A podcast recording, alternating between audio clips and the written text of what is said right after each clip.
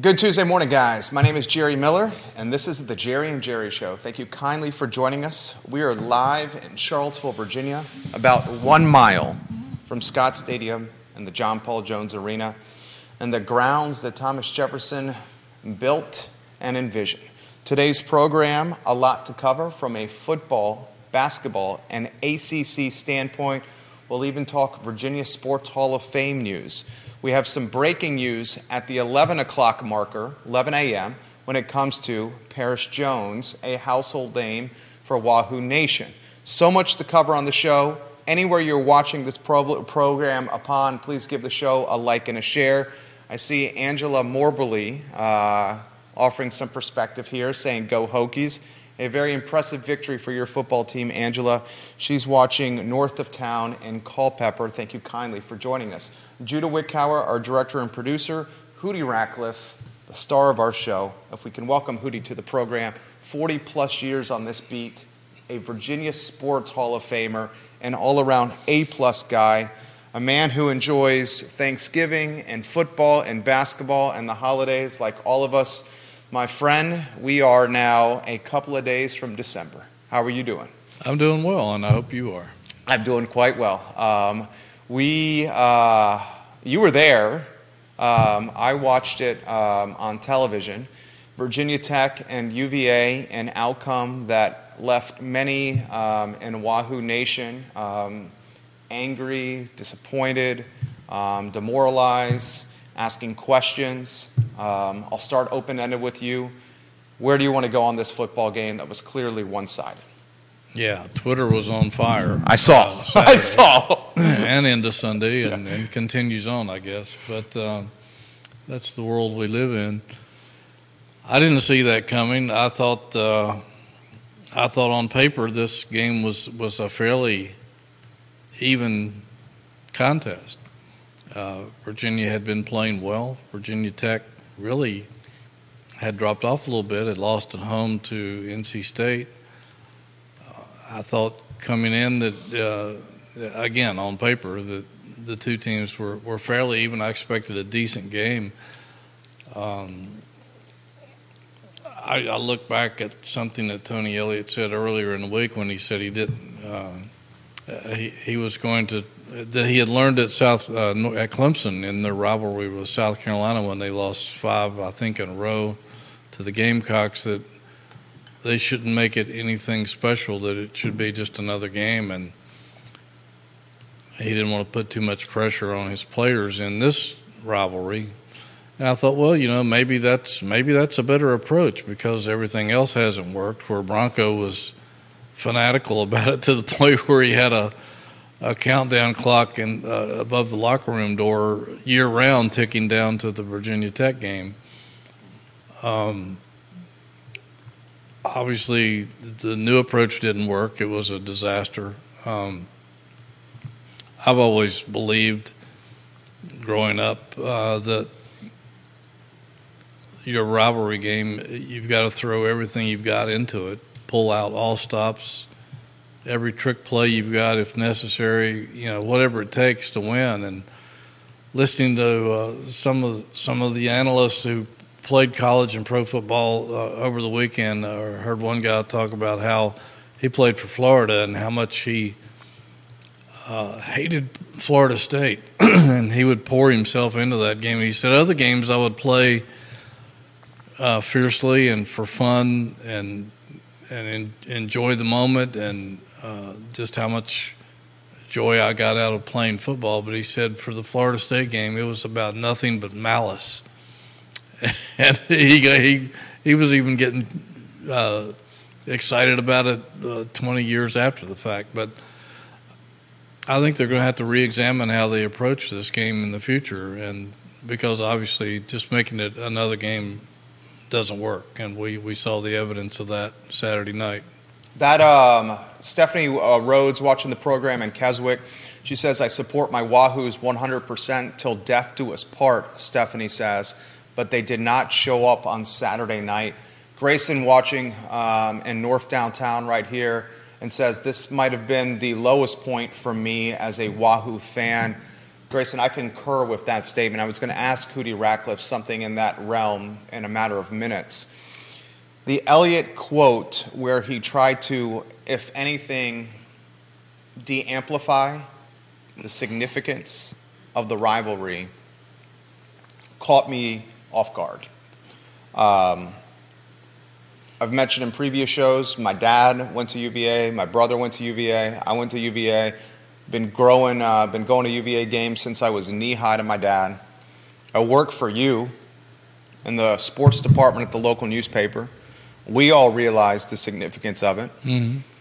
Did talk radio and television.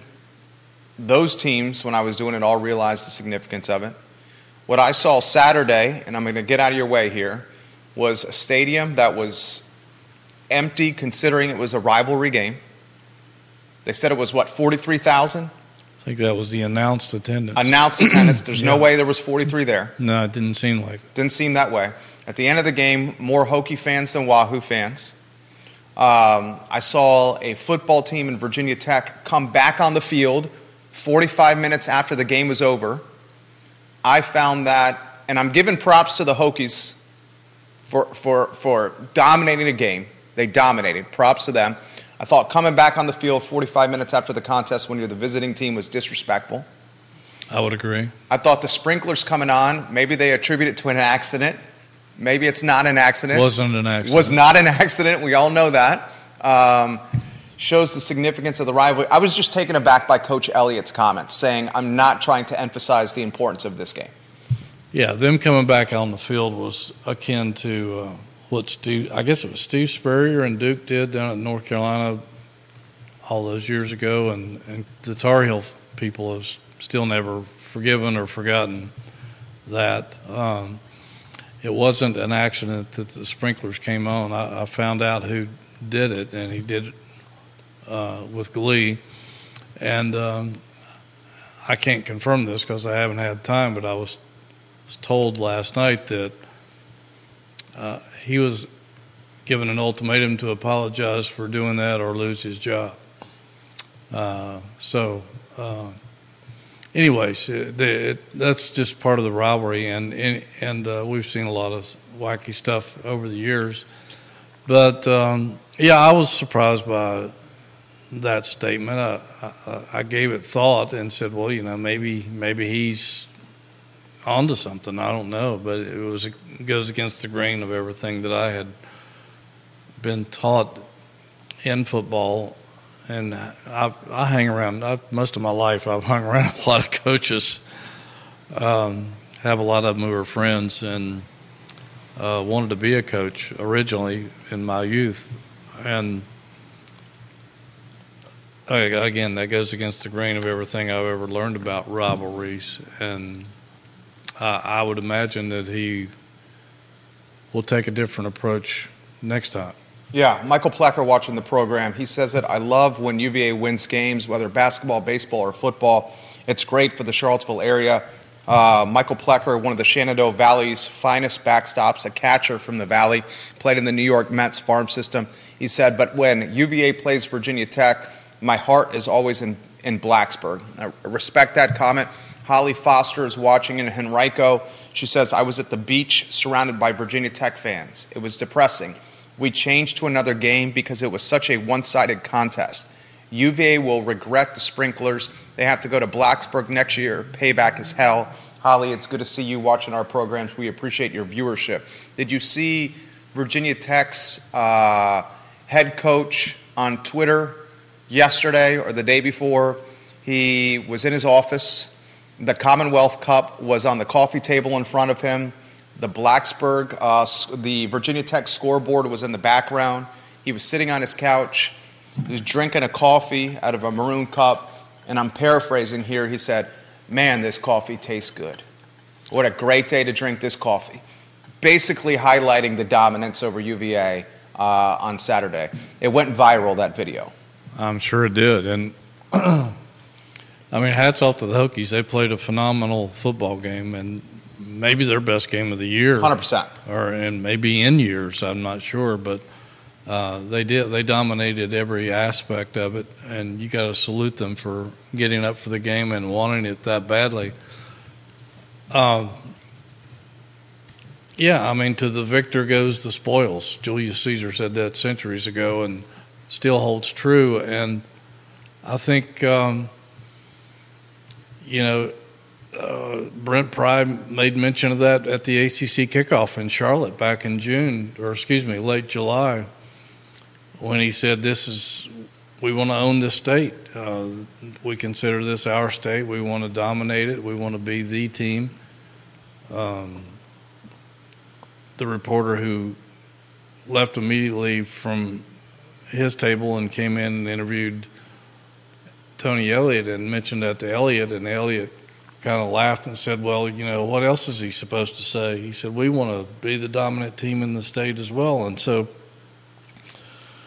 that's when the verbal uh, Cold War part of it began, I guess, and then uh, it was carried over to the field Saturday night, and and Tech took a, a major leg up in in that. And I, they already had one really because how they've dominated the series so much.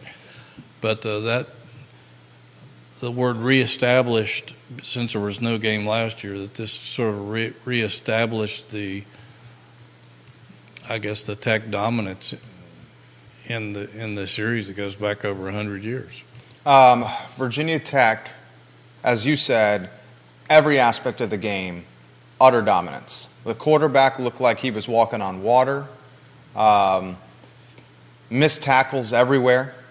Um, at times, it looked like a varsity football team playing against a JV football team. Explosive play after explosive play. Big play after big play.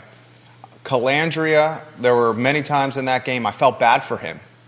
Like, I genuinely felt bad for him. He was getting physically beat up mm. had very little protection. You, he's a freshman. You could see the disappointment on his face. You could see the pain he was, you know, feeling because he was getting roughed up. Um, is there anything Virginia can take from this to uh, potentially parlay into a positive? Uh, that's I, I, don't. If there is, we'll have, have to search for it. But uh, a couple of things, you know, going back to how much it meant to Tech, not only were they playing for a bowl game, but all the other things we mentioned. But it, meant a lot to them in terms of not making it just an ordinary game because they had a lot of their alumni football players text and send videos into the players. Uh, telling them they can't lose this game. They had Frank Beamer to show up and talk to the team. They had Bud Foster come in and talk to the team. And I think there's always been a perception in the tech program that Virginia's football players are soft. And I think they were trying to offer some sort of intimidation early on. I, I think the two roughing the passing uh, passer penalties against Colandrea, I, th- I, think that was on purpose. 100%. 100% uh, agree with trying you. Trying to uh, rattle him early. To set the tone. Set the tone. Yeah. Uh, to prove that they were the bullies. They're more physical. yeah. For kicking sand in the face of the Virginia players. So I, I think that's something that Tony Elliott and his program are going to have to face and overcome because there is that perception out there and you know they didn't do anything to disprove that.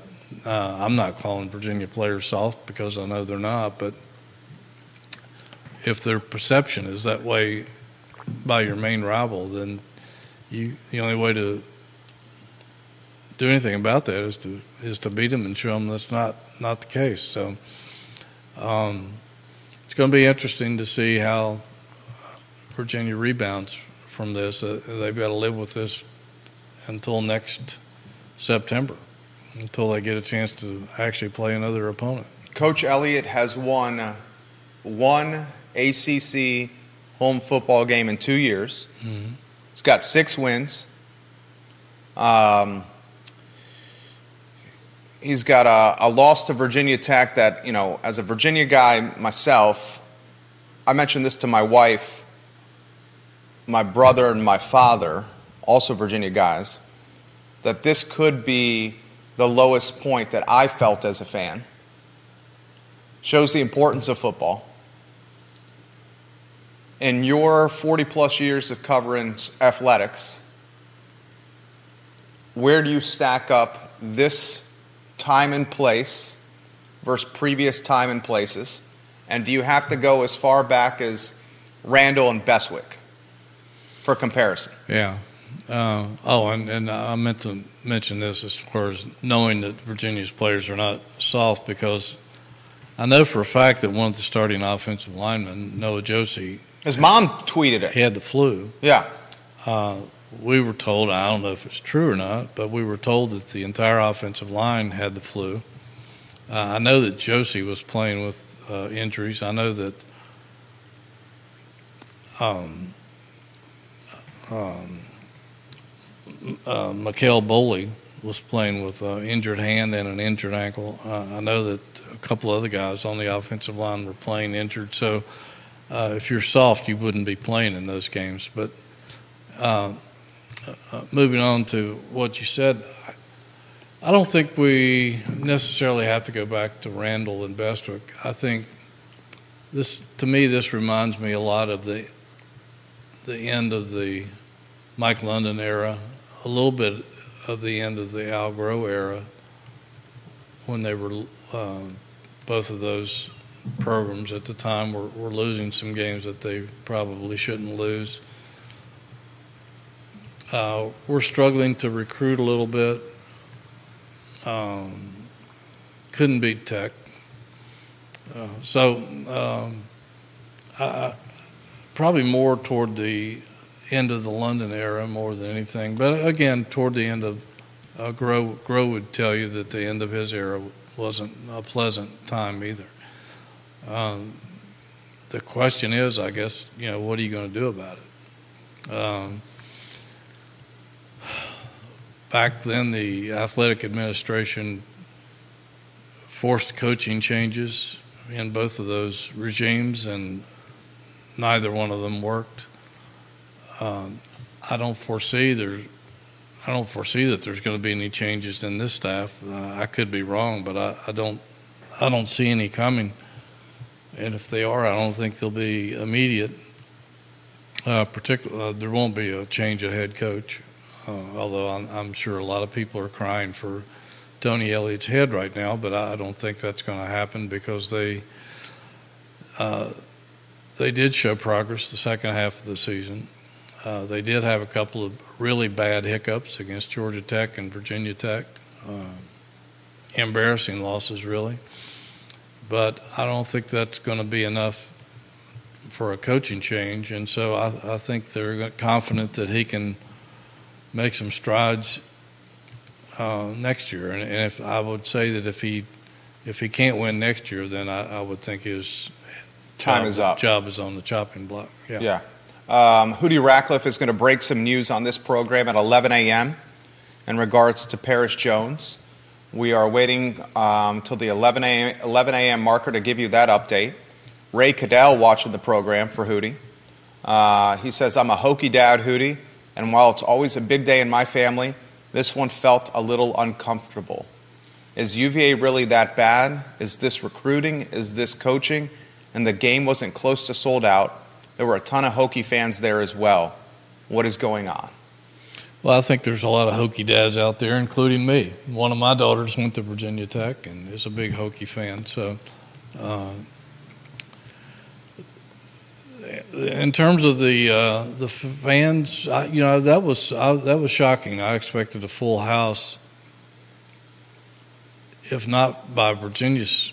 Uh, by Virginia base, Tech is what I expected. yeah, I yeah. thought enough Hokies would show up to to sell out the stadium because they normally do. Maybe they had a harder time getting tickets this year. I, I think Virginia did something a couple of years ago to try to discourage Tech fans from filling up their stadium. Um, I, I, still, I was surprised there were that few of people in the stands. I mean, you could look at certain parts of the building and there would be 15, 20 rows with nobody on, them. And that's uh, for a rivalry game. I mean, right. That's somewhat shocking to me because it, that just doesn't happen in other places around the country as a rule. I mean, I'm sure there are exceptions, but uh, I watched as much college football as I could this past weekend because I'm a Heisman voter and I try to see everything that's going on. And, um, you know, most of those rivalry games were packed and people still out in the tail tailgate area watching it on TVs outside the stadium in a lot of cases. So uh, I, it's a shame that this rivalry has come to this to where it's uh, it's so lopsided and there's so lack so much lack of interest in, in, a game that should be the game of the year. Roger Voisinay giving us some props. Logan Wells Colelo giving us some props right now.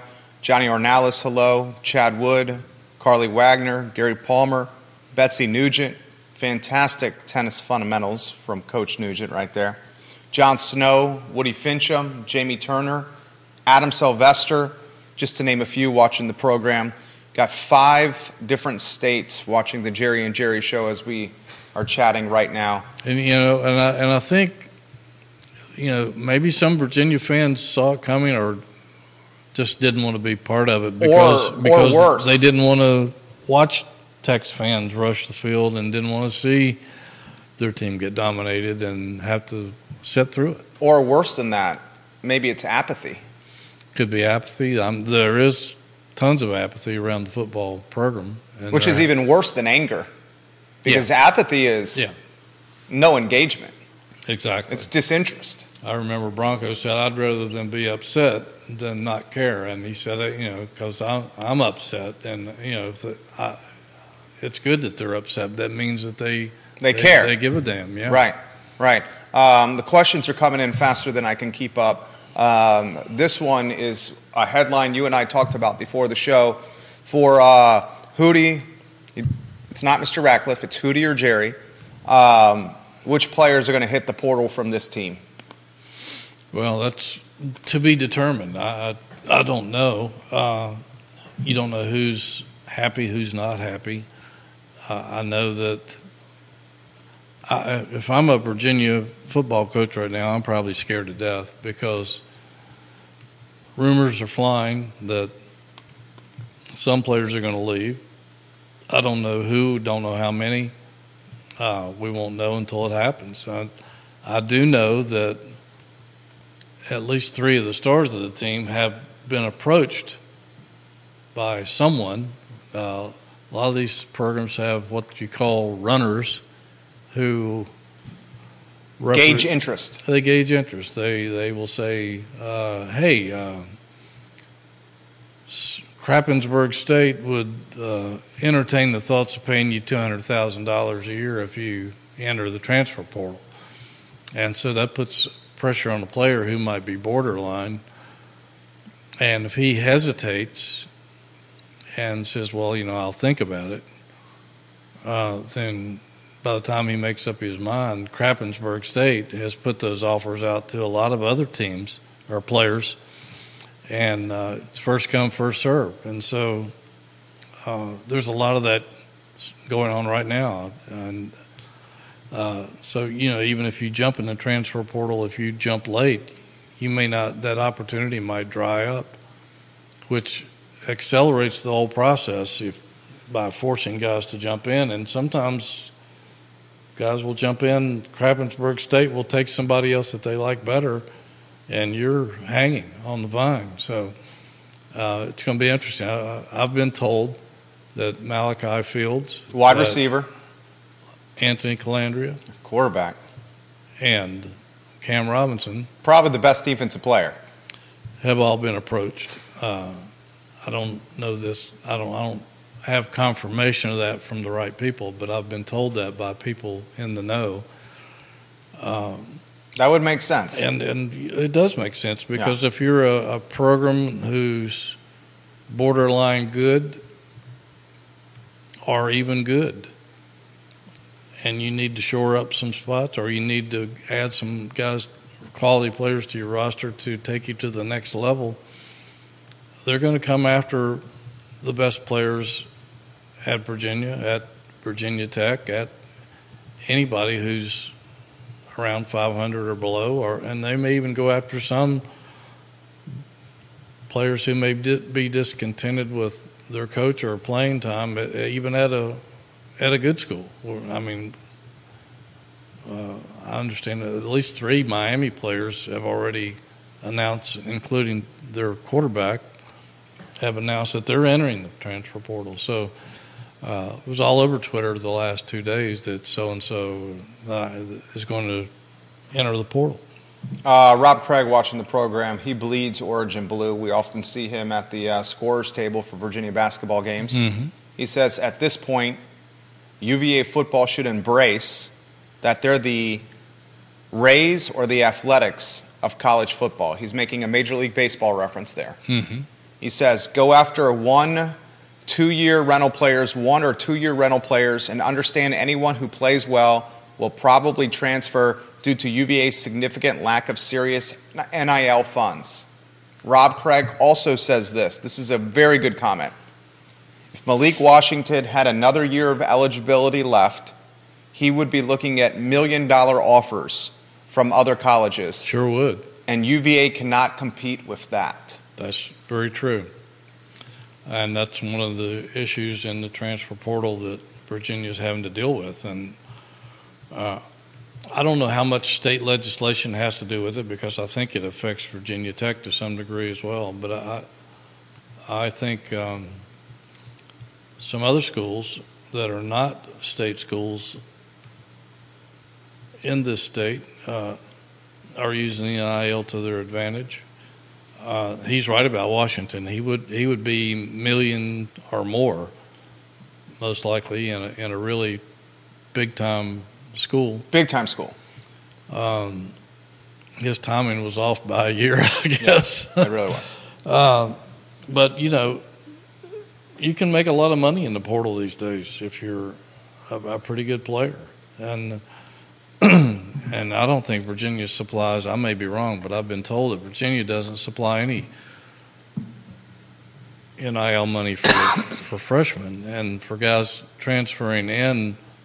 Uh, it pales in comparison to what they could get at other schools.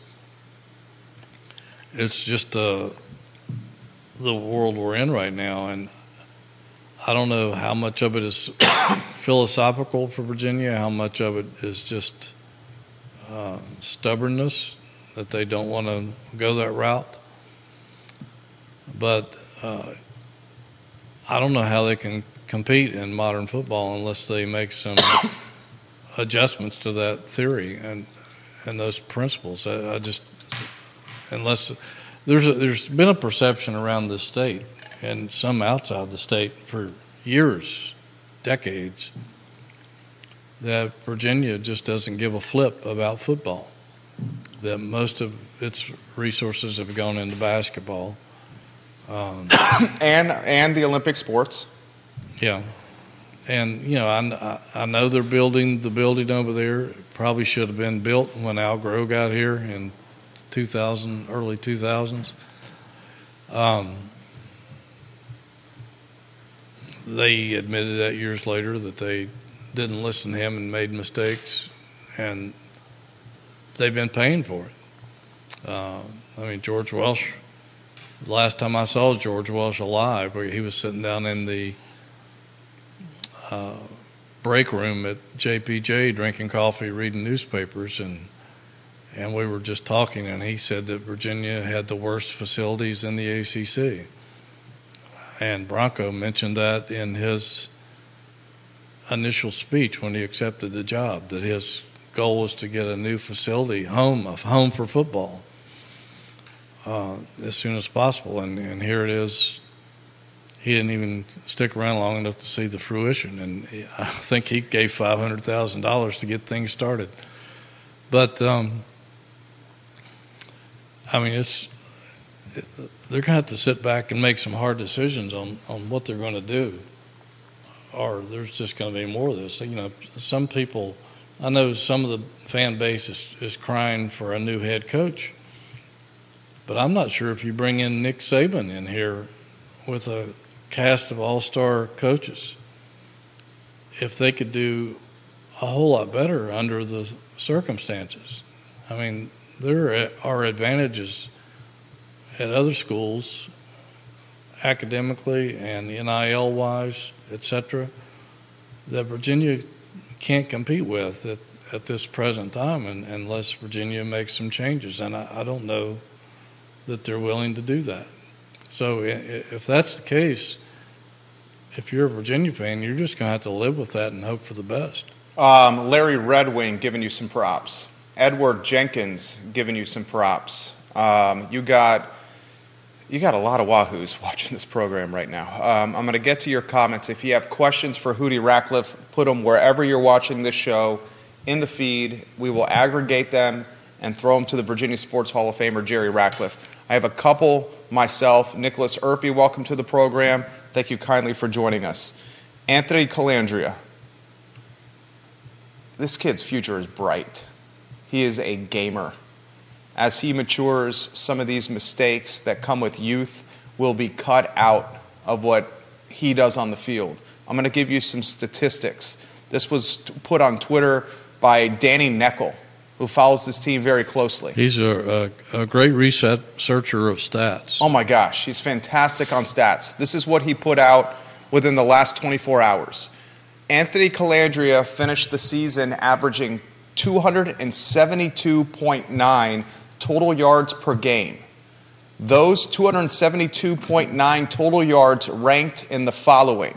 They ranked 32 in the nation, number three in the ACC, number three among freshmen in the entire country, and number one among freshmen in Power Five conferences. The kid is a baller. I am extremely fearful, nervous, concerned that if he goes and he is coveted because he plays the position of merit, that it could create a domino effect if you're Mr. Fields, the wide receiver, and you lose your quarterback of the future, you're more apt to leave, even though you have ties to Charlottesville. Your thoughts on Colandrea and what the coaching staff has to do to keep him in town? Yeah, uh, and, and his stats would probably rank even higher had he played the entire season instead of partially. But I don't. I can't prove this because again, I haven't had the time to research it. But I was told yesterday that Colandrea's family, who I, I think are, are, fairly well off, uh, beautiful family. I, have been told that the Colandreas have bought a, a, a house here, uh, anticipating him being here for the next three years. I I don't know that's a fact, but I've been told that. Uh, if that's the case, I probably don't have to worry about him leaving. I'm not sure that he's a guy that's going to leave because of money. I think their family is is, is doing okay. So if you lose Colandrea, it'll be more about uh, him being disenchanted, uh, unsure, or yeah. disenchanted, yeah. Or, or wanting to go somewhere where he can win and go to bowl games. And whether it depends on whether he believes that this coaching staff can turn it around. And all indications are that he he does believe that and will stay. Uh, I could be wrong. We, you know, you never know what a kid's thinking um, you, unless you get to talk to them and get to know them pretty well. And um, he hasn't given anything but an indication that he's uh, bought into this program and, and will be will stick around. I, so I, I don't think they have to worry about him. Cam Robinson turned down, I would imagine, some pretty good NIL money to sign here in the first place because he was being recruited by, I think it came down to Virginia, Florida State, and South Carolina. Uh, maybe Tennessee was in the mix. I can't remember, but I know the other two were. And I'm sure that they have NIL money out the yang that they've lure, you know, put a carrot out in front of him, and that was not enough to get him to change his mind. Malachi, I don't know. Um, I, I, I, don't know his situation. I, he, he, I would think he would have to be pretty happy with his role on the team because it's going to expand next year. Big time. He'll be the principal receiver, just like Washington was this year. And uh, so, uh, if he's unhappy, there's no uh, no outwardly signs of that, but uh, it's enough to make people nervous because you never know how big the check's going to be on the other end, and you don't know if some of these kids that money's not the important thing, but they have to be sure that there's something for them in the future, like a, winning campaign and a bowl game. I mean, that's what guys play for. They're not they're not really playing for the money. I mean, it's a nice addition, but uh, when it comes down to it, I, I think they they want to win, and if they think they can win here, I think they would stay. If they don't think they can win here, there's a temptation to leave. Hootie Ratcliffe's going to break some news, guys, in five minutes when it comes to Perris Jones. Um, UVA running back injured uh, in, in, in very concerning fashion against Louisville. That breaking news is less than five minutes away, so stand by. Bob Yarborough, welcome to the program. Neil Williamson, hello. Thank you kindly for joining us. Charles Benjamin, Yoder, welcome to the program. Thank you kindly for joining us. You have seven different states watching the show. Ross Shore, hello. John Neal, hello. Michael Blevins, hello, just to name a few. Olivia Branch, hello. Thank you kindly for joining us. This is a, fit, this is a very applicable, applicable comment and I think a fair question. Uh, this is coming from Stephen, who's watching the program outside Nashville, he says. I understand what Ratcliffe is saying when it comes to the coaching staff having job security now. I echo what he said about their job security since they're only two years in. Ask him a follow up question if you could, please. If the coaching staff loses Colandrea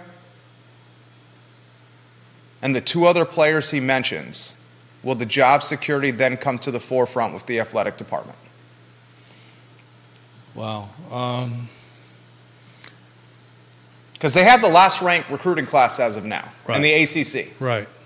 Uh, although they did Pick they up a did- they did pick 2025 up commitment. a four star. Yeah. that, that that was a good that was a good indication that, that a kid of that magnitude would commit A Richmond wide receiver. uh, less than 24 hours after uh, uh, getting poleaxed by the Hokies. But um, uh, then again, they have to hold on to him for two years. Uh, I, I don't think that if even if they lost those guys, I, I don't necessarily think the administration would blame it on the coaching staff. They would probably write it off to NIL money and opportunities at, at likely better programs. I- don't know that the coaches can do anything to prevent that any more than they could last year when they lost uh, uh, uh, Cypress to Florida State and Nick Jackson to Iowa. Uh, the big center to Michigan two years ago, who turned out to be an All American. Well, he was an All American here, but he won the Outland Trophy and another big award at Michigan. Um,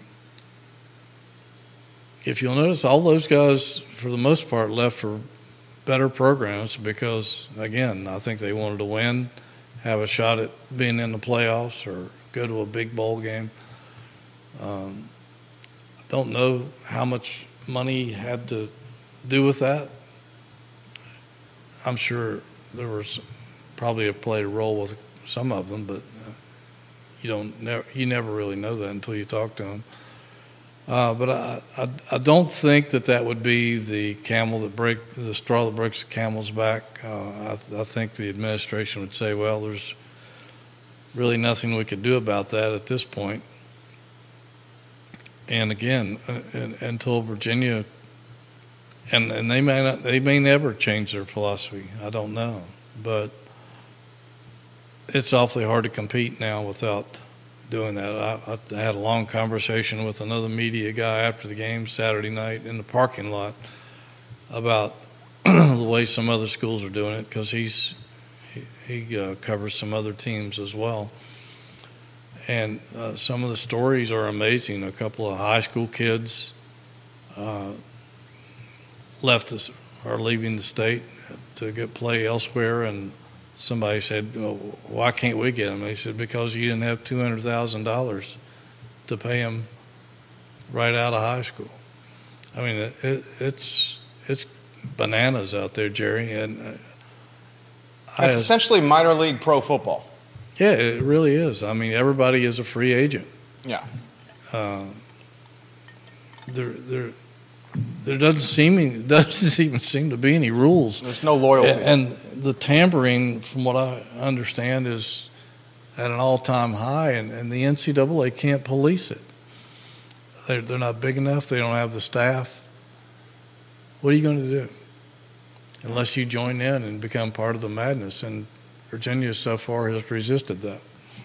Um, more comments coming in here. Um, this is another question when it comes to the NIL.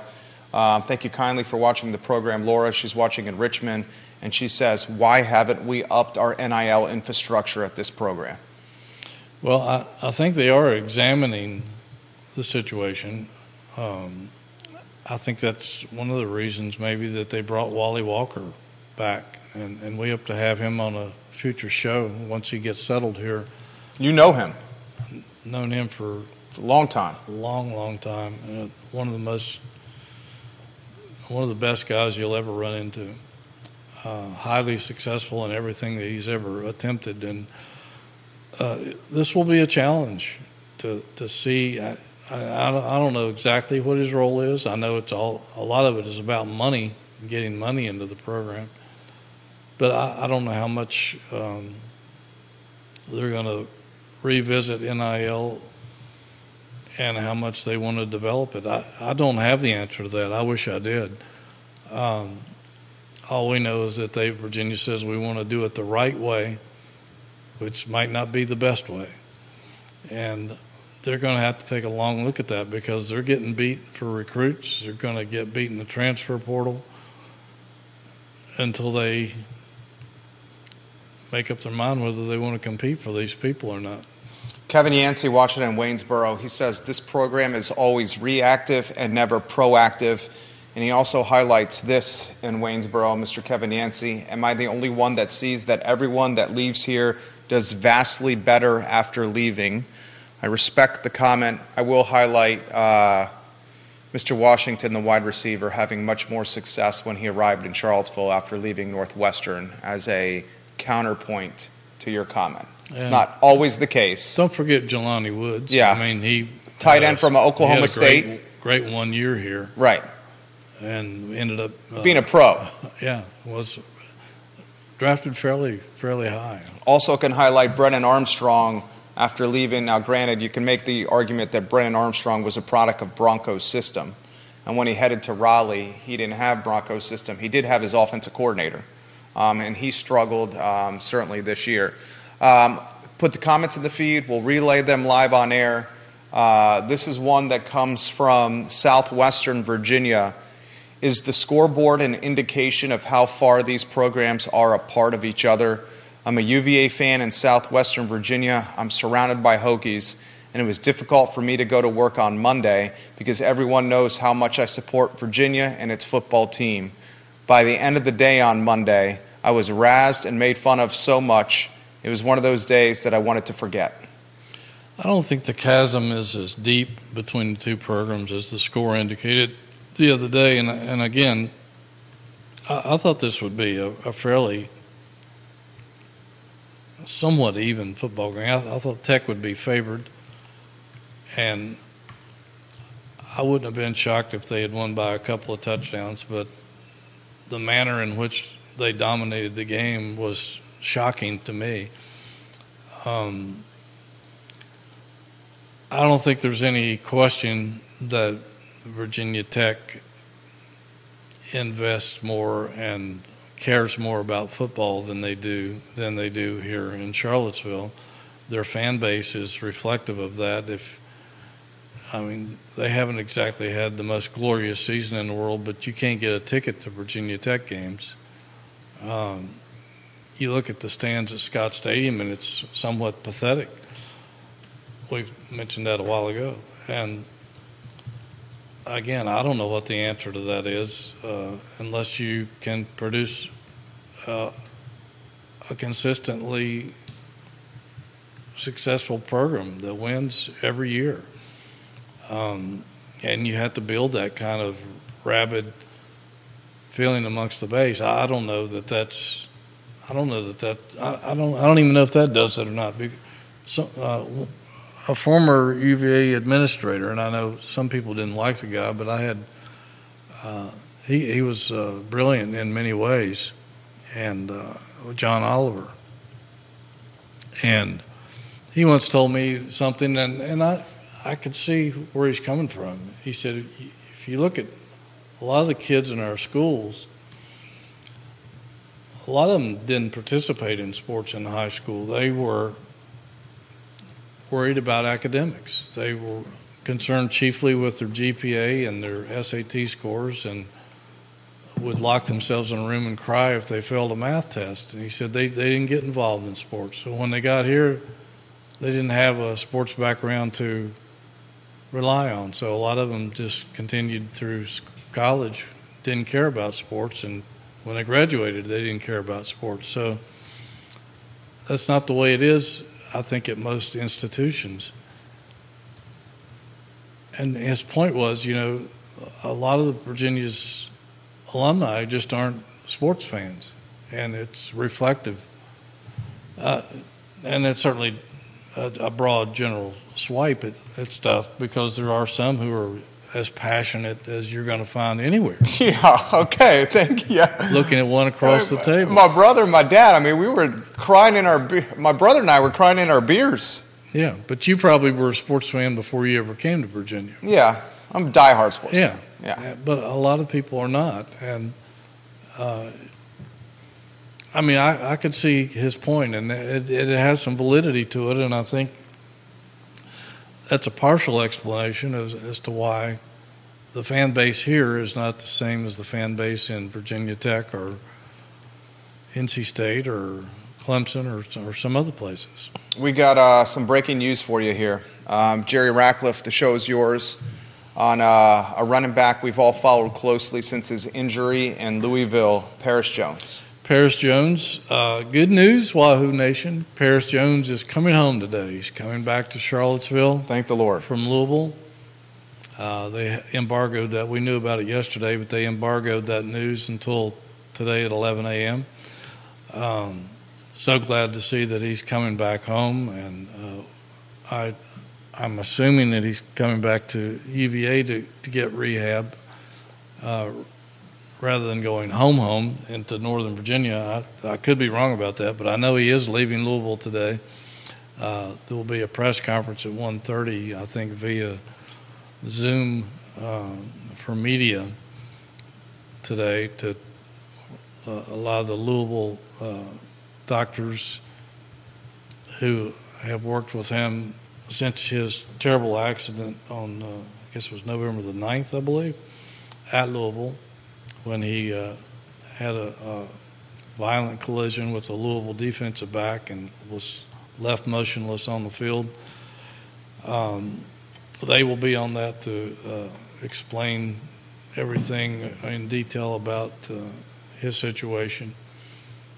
And so it's just great news that he's able to come home. I, I know there's a sense of relievement, a relief uh, by him and his family that he's able to leave Louisville and come home. He's been there ever since he got hurt uh, with a fam- at least one family member. So it's uh, just great news in a in a time where Virginia could use a little great news. And uh, we would encourage you to look at my website today. We have a story on there about uh, his mom started a GoFundMe page, and they're asking for help from Virginia's Wahoo Nation too. I'd love to give you props on this, and and you're an extremely humble man. So I want to give you some props on this. Um, Jerry Ratcliffe, his namesake website, jerryratcliffe.com, huge following, jerryratcliffe.com. He wrote a story about um, Perris Jones, his road to recovery, and he highlighted on jerryratcliffe.com the GoFundMe link. When he launched the story, the GoFundMe, which has a goal of 25,000, had just a few thousand raised. We're talking 10 or 12% of the total goal. We're at now $10,455. The man and his following and his reputation has amplified the link, the GoFundMe link, and he's nearly 3x the funds that have been raised. So, props to the Virginia Sports Hall of Famer. I want to highlight that this young man is legitimately recovering and going through physical therapy for the use of his hands. I'm going to pass it back to you.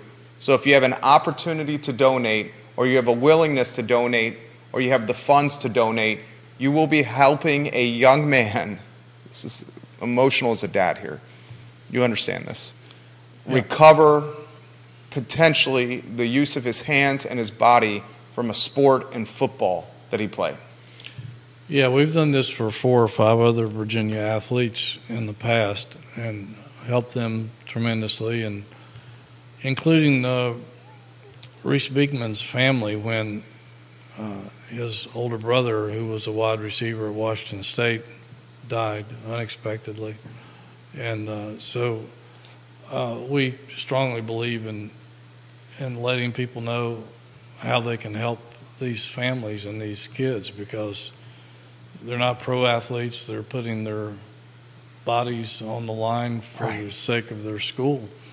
And uh, so I think they deserve all the assistance they can get. And uh, again, uh, I'm sure at, at the 1:30 press conference today, they'll give us more detail into what um, his problems are and, and, and what he has to overcome. Um, certainly, it's not easy, and uh, I know that personally because my son was uh, paralyzed in a accident when he was 18 years old, and uh, I see the struggles he goes through every day. And, and uh, Perris, uh, I don't think has uh, the magnitude of that, but he does have a different injury that could be, in some ways, worse.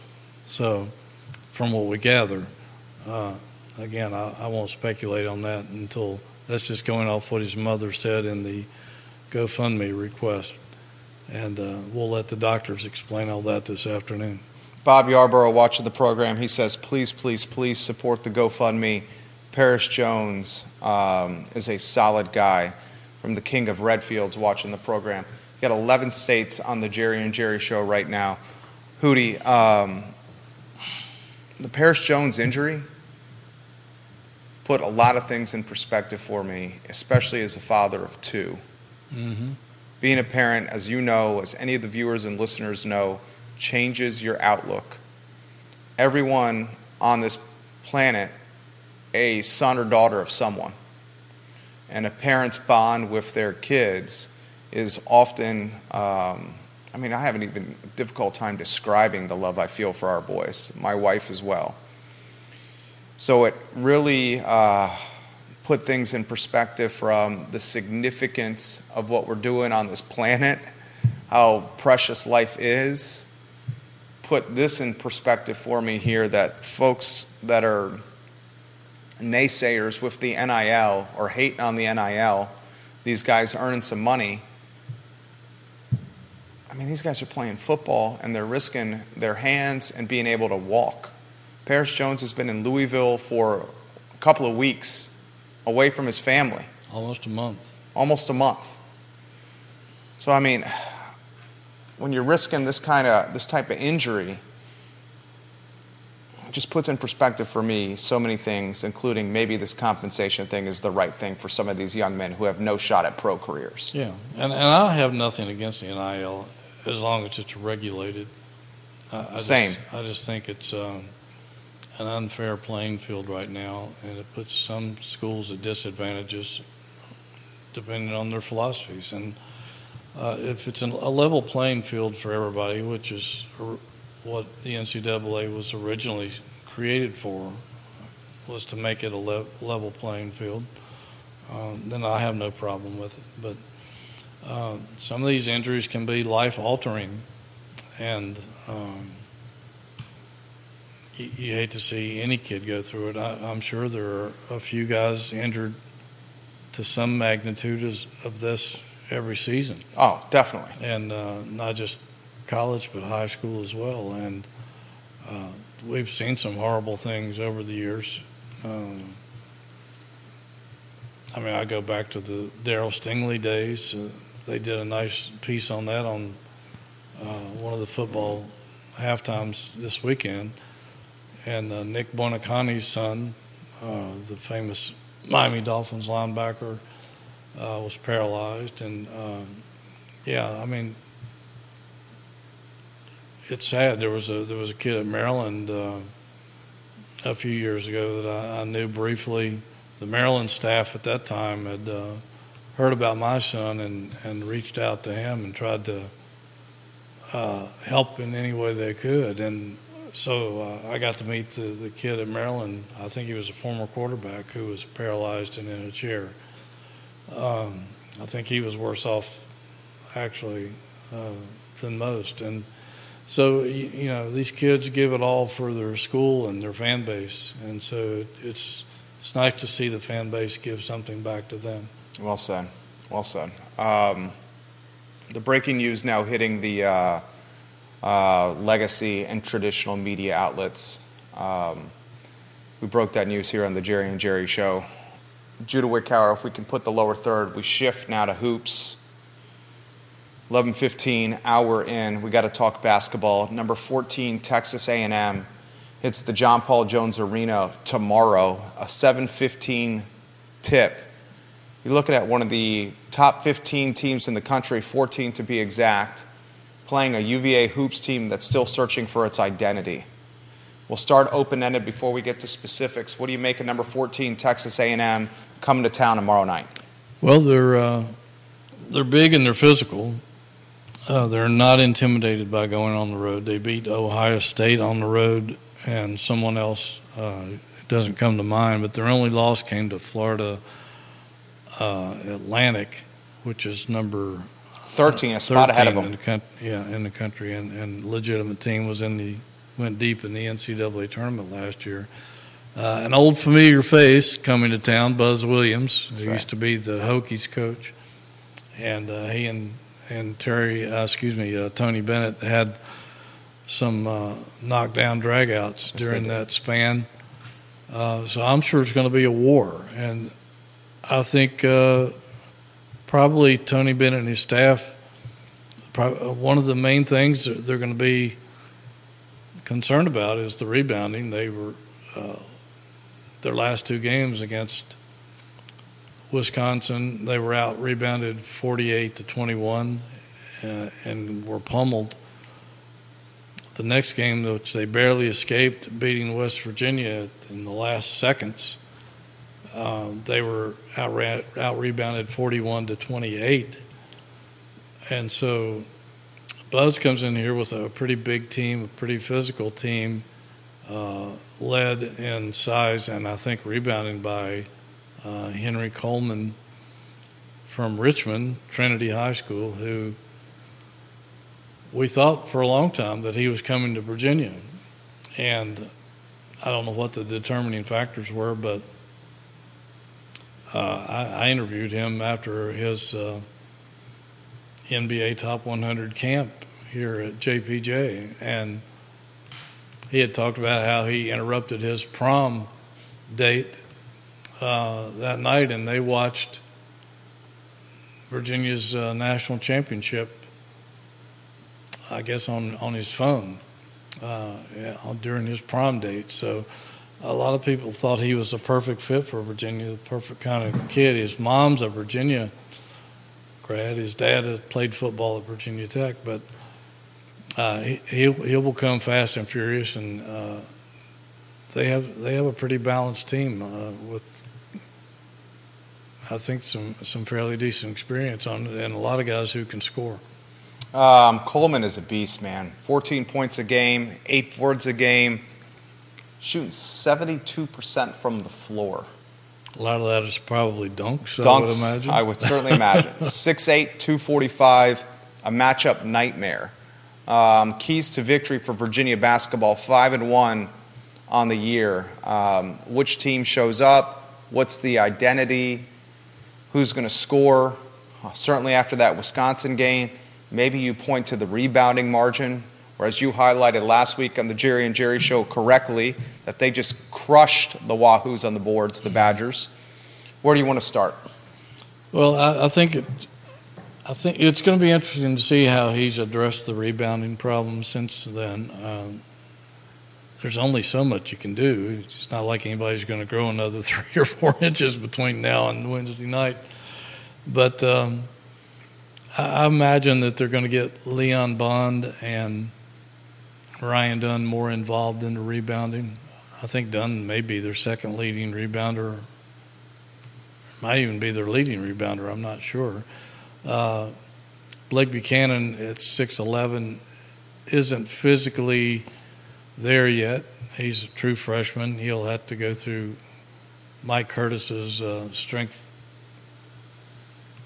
uh, program to, to add bulk and muscle as he gets older in that job. But, um, uh, you know, Tony also asks his guards to take some responsibility rebounding, and I'm, I'm sure we'll see all all of that uh, against the Aggies on Wednesday night. Uh, some of it is philosophical because in his pack line defense, after the shot is taken, a lot of those guys get back down the floor and set up in the back line, so to make it difficult on the other team coming down. But um, it's going to be interesting to see how he addresses that going forward. Uh, he's right. Ryan Dunn, the leading rebounder on this Virginia basketball team, seven boards of contest for Ryan Dunn. Then a big drop. Leon Bond at 3 8, Buchanan at 3'8, Beekman at 3 7. So this could be a rebound collective effort for this Wahoo basketball team. Hootie, I'm going to throw this to you when it comes to Leon Bond, just scratching the surface looks like an X factor waiting to happen for Tony Bennett and someone that's going to have to uh, realize some of his potential quickly for this team to emerge as a top 25, top 20, top 15 type program.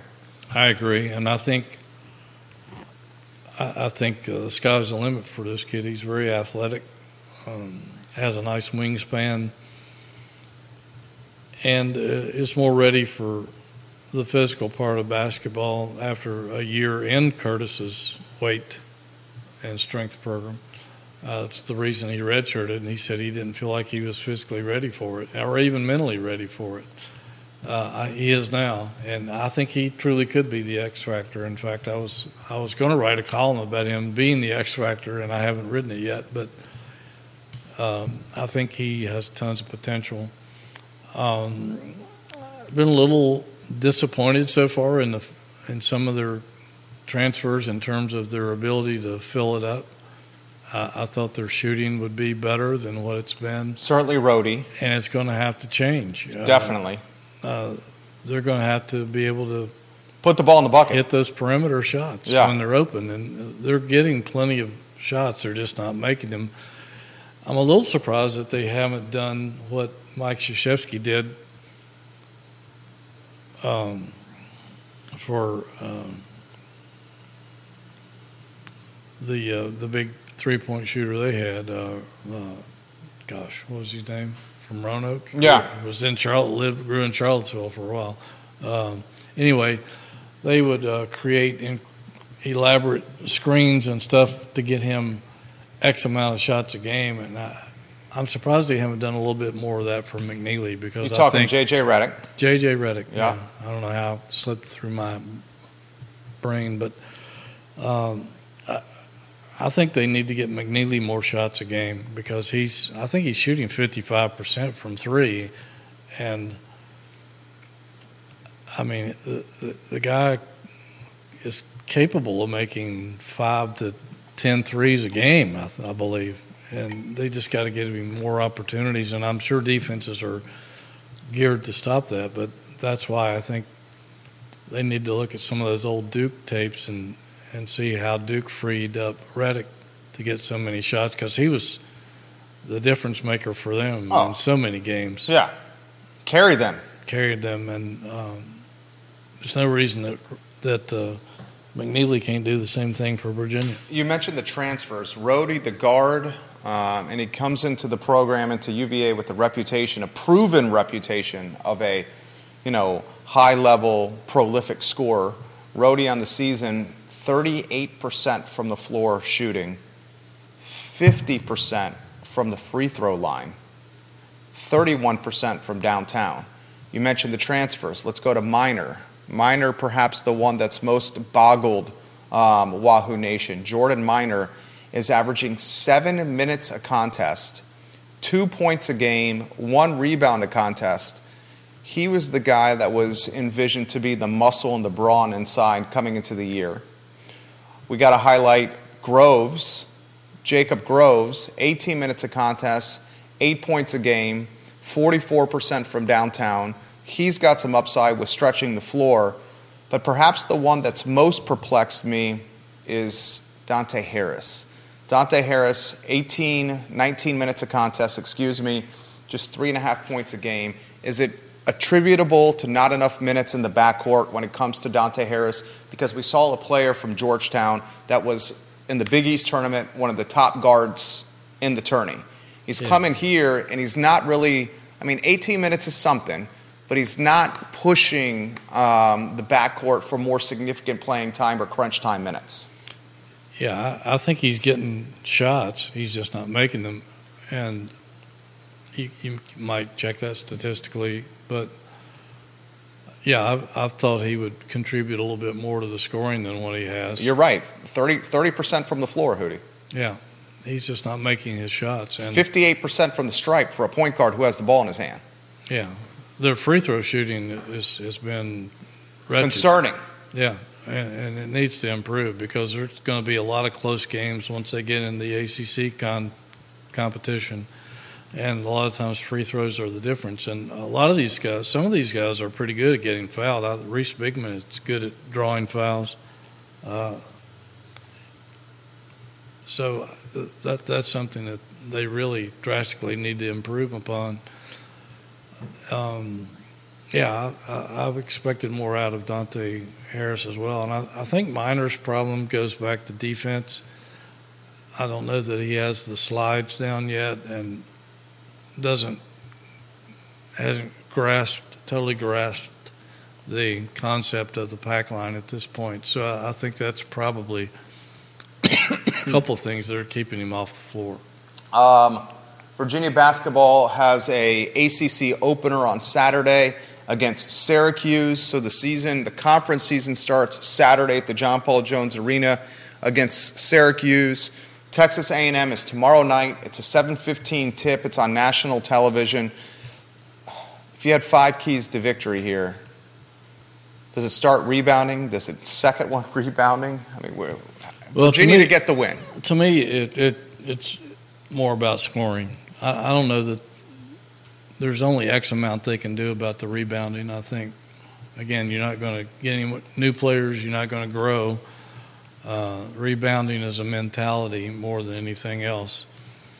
But to me, uh, the old saying, the old axiom that good shooting makes up for uh, a lot of other sins is really rings true. And I think if these guys can shoot up to their potential, I don't think they'll have to worry. They won't be, won't be that many balls to rebound. That's right. Uh, but I, I, I really think that if they can become uh, more of a threat from the perimeter, that it's going to solve a lot of their problems, and that can come and go, as Tony Bennett will say. Uh, but I still think that it's necessary to to fill it up, and I think that's going to be the key for the for the first time in 47 years. Jim Boeheim is not going to be on the floor for Syracuse. That's going to be an interesting concept. Be odd. I, um, I, I have a good relationship with the, some of the people at the Syracuse School of Journalism up there, and uh, I'm doing three interviews this week with some of their students at various, I think, radio, uh, a podcast, and a, and a, a school newspaper article. So I like to try to get back to college journalism, even though I never took a journalism. I know. I was going to say life. right. But uh, anyway, uh, it's important to me to try to give back. And uh, some of their kids have told me that they're not playing the standard 2 3 zone that made Boeheim famous and separated him from everybody else, but they still haven't totally shelved it. They have some of it, um, but they're playing uh, some man to man and and some of those principles now. And it'll be uh, interesting. There's a local kid, Justin Taylor, Buster. Buster Taylor's son, Yeah. uh, who used to own Riverside, uh, is on the Syracuse team and playing well. I think he's scoring around six points a game, and uh, it'd be nice uh, for him to be able to come back home and see his friends and family. I love it, Hootie. We'll close the show on Virginia Sports Hall of Fame news. We got uh, Wahoo's heading into the Hall of Fame, where they're going to rub shoulders with one of my favorite, if not my favorite Hall of Famer, the man sitting across from me right here, and Jerry Hootie Ratcliffe. Big time names going in here. Yeah, and I was so blessed to go in last year with Ryan Zimmerman and Sean Moore and Jimmy Laycock and several others. But uh, this year, uh, Craig Littlepage, who has spent, uh, gosh, 40, I think 40 some years in the UVA athletic department as an assistant coach and an assistant AD, and then AD for I think 16 years, uh, is going to be uh, inducted in April with the new class, uh, along with Chris Long, son of Howie Long, brother of Kyle Long and Howie Long Jr., and St. Anne's Belfield Academy graduate, son of Diane Long. Let's- Yeah. We don't want to forget mom. right? Uh, St. Anne's, uh, UVA All American defensive end, number two in the draft, almost number one in the draft. And um, Monica Wright Rogers, who uh, tore it up for Debbie Ryan's women's teams uh, back in the day, uh, is also going in, along with two other people I know who are, are good friends. Dave Smith, who was the longtime SID at Virginia Tech, I think he was there for around 40 years. And uh, Paul Woody, the excellent columnist for the Richmond News Leader and Times Dispatch, used to cover the Redskins. He did. Uh, so, uh, congratulations to all those guys and uh, the others whose names I forget. Uh, but uh, uh, it was new; they were all came out yesterday. There's nine members in this class, and uh, my sal- I salute all of them.